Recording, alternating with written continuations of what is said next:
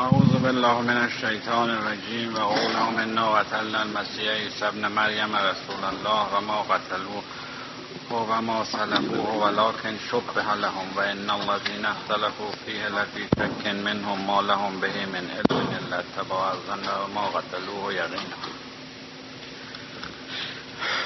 در اینجا داستان تولد و مصلوب شدن عیسی مسیح علیه السلام از قول قرآن و یا به عبارت دیگر از قول مسلمین و مسیح گفته میشه. اونچه که در مورد عیسی مسیح علیه السلام مهمه این است که خداوند در مریم مادر مسیح دمید و مریم عیسی علیه السلام رو حامله شد و مریم به مریم باکره معروف بود و پدرش هم همونطور که عرض کردم خداوند در رحم مادر دمید، در رحم مریم. عیسی علیه السلام در سن سی سالگی به خدمت حضرت یحیی که انسان کامل زمان خودش بود رسید و یحیی در حالتی بود که مشغول غسل تعمید بود به کسانی که به اون نزدیک می شدن، به تقاضا می کردند. وقتی که عیسی به نزدیک یحیی رسید و تقاضای غسل تعمید کرد، یحیی به ناگاه چشمانش در چشمان عیسی خیره شد و لحظاتی درنگ کرد و بعد عیسی رو مخاطب قرار داد و فرمود که این تو هستی که باید منو غسل تعمید بدی، نه من. ولی در اون لحظه عیسی میفرماید که در این زمان و در این لحظه من زمان توست و تو هستی که بایستی به من غسل تعمید بدی. و عیسی غسل تعمید از یحیی گرفت و تعمید شد و برای ریاضت طبق دستور به کوه رفت. و این غسل تعمید از نظر ما همون غسل توبه هست که ما داریم و در آداب تشرف که غسل توبه یکی از افصال خمسه هست، این غسل هم غسل تعمید هم در اینجا همون حالت رو داره، یعنی غسل توبه هست که می کنن و به غسل تعمید معروف شده. بعد از آن که مسیح چهل روز به کوه رفت و ریاضت کشید به مقام پیامبری رسید. اینجا بحثی هست در مورد زندگی عیسی علیه السلام و موسی. همونطور که میدانید در زندگی عیسی جنبه های وحدت بر کثرت غلبه داشت و بالعکس در زندگی موسی خلاف این بود، یعنی جنبه های کثرت بر وحدت غلبه داشت، بدین معنی که عیسی مجذوب سالک بود و موسی سالک مجذوب. و یا توضیح دیگر این که موسی جنبه های دنیایی رو در نظر داشت، از نظر دور نداشت. می‌نویسند ثروتمند بود، زن و خانه و خانواده داشت، گوسفندهای زیادی داشت، در حالی که عیسی هیچ چیزی نداشت، حتی ازدواج هم نکرده بود.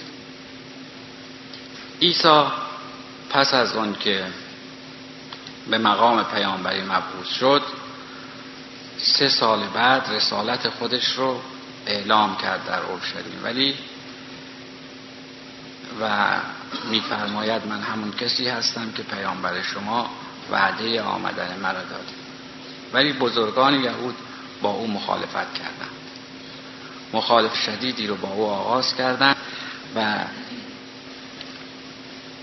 میگفتند که این قول قول درستی نیست و عیسی رو به دروغگویی متهم می‌کردند.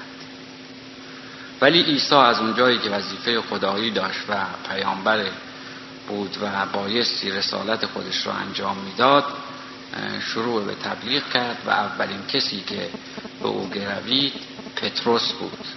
پتروس شخص ماهیگیری بود که روزی عیسی در حاشیه دریا قدم میزد.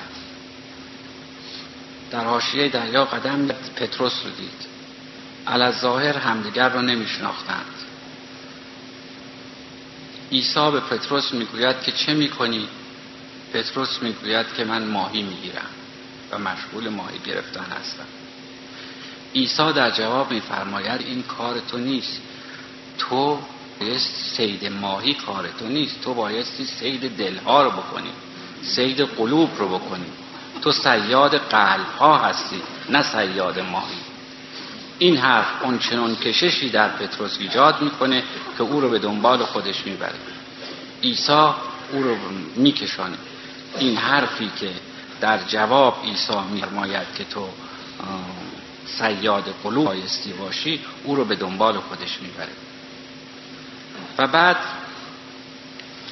با از اون جایی که همونطور که عرض کردم علمای یهود فتنه و توطئه قتل او رو داشتند، شبی که باقی بودند و یهودا هم همراه اونها بود، در اون باغ دوازده نفر بودن حواریونی که در گرد عیسی جمع شده بودند و اون شب به شام آخر معروف شده بود. عیسی علیه السلام با حواریون مشغول بودند و شام آخر بود.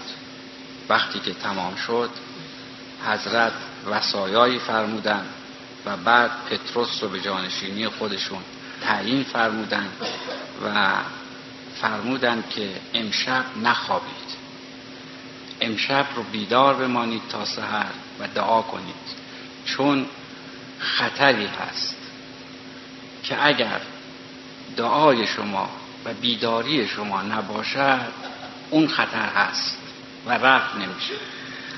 اگر امکان برطرف شدن خطر باشه این دعای شماست و رو برطرف.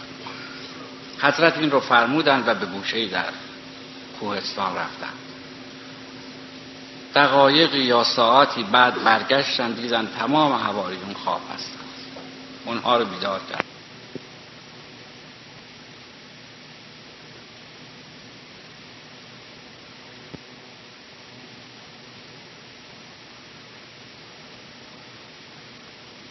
هست.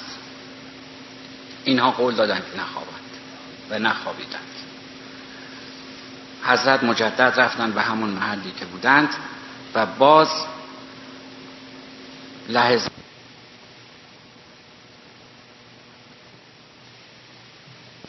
مشاهده کردند که حواریون خوابیدند.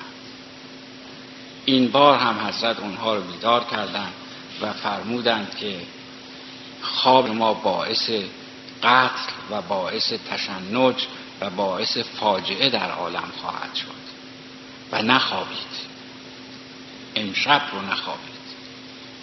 و بازدش بود. برای بار سوم که آمدند و مشاهده کردند که حواریون خوابیده هستند،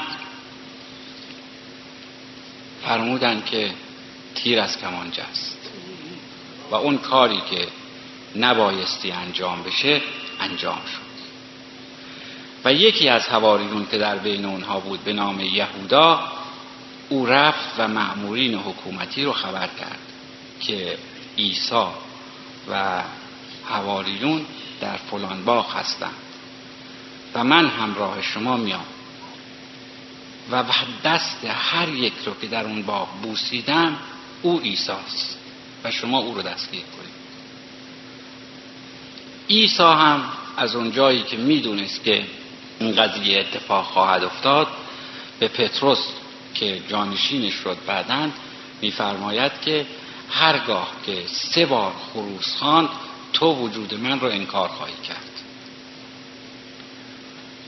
یهودا هم از اون طرف به مأمورین حکومتی خبر داد و به اتفاق اونها وارد باغ شدند. به محض اینکه وارد باغ شدند، یهودا طبق قراری که با مأمورین حکومتی داشت رفت و به دست و پای عیسی افتاد و دست عیسی رو بوسید و مأمورین حکومتی شناختند که حضرت عیسی علیه السلام کدام یک از افرادی هستند که در اون باغ وجود دارند. اونها رو به دادگاه بردن، از جمله پتروس در اونجا محاکمه کردن. پتروس منکر وجود عیسی شد و منکر شناخت شد. برای سه بار سوال کردند از او و هر سه بار منکر شد و در این موقع خروس شروع به خواندن کرد. فرمایش حضرت به وقوع پیوست و تحقق پیدا کرد و ناگاه پتروس به یاد فرمایش حضرت افتاد و بی اختیار گریست. اینجا قول فرق میکنه. یکی قول قرآن است و یکی قول مسیحیان. مسیحیان معتقدند که عیسی رو به صلیب کشیدند و کشتند و در غاری گذاشتند و در اون غار سنگ بسیار بزرگی رو نهادند به روی در غار که مسیح نتونه از غار بیرون بیاد، عیسی علیه السلام نتواند بیرون بیاد و خیالشون راحت باشه و حواریون هم در اطراف اون بودند. و پس از دو سه روز عیسی از اون حفره بیرون میاد و چند روزی رو با حواریون سر میکنه و اونها رو به دور خودش جمع میکنه و آخرین وصایا و نصایح و چیزهایی و دایه‌ای رو که بایستی به پتروس، چون پتروس حالش دگرگون شد و فرق کرد و وصی عیسی شد، وصایا رو که تحویل داد به آسمان عروج کرد. ولی در قرآن اینطور نیامده. در قرآن می نویسند که قرآن اینطور آمده که نه کشته شد و نه به صلیب کشیده شد.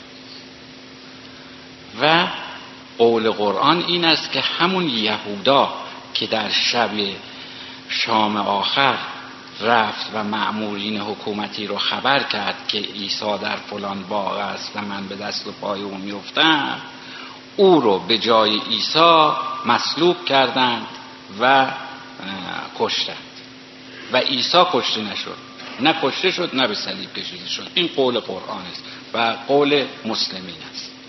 و می نویسند که عیسی به آسمان ها رفت و کشته نشد. و عقیده ماشیعیان این است که در روز ظهور حضرت حجت عجل الله تعالی فرجه الشریف، یکی از کسانی که در نماز جماعت شرکت خواهد کرد و به حضرت حجت عجل الله تعالی فرجه الشریف اقتدا میکنه، عیسی علیه السلام خواهد بود. صدق الله العظیم.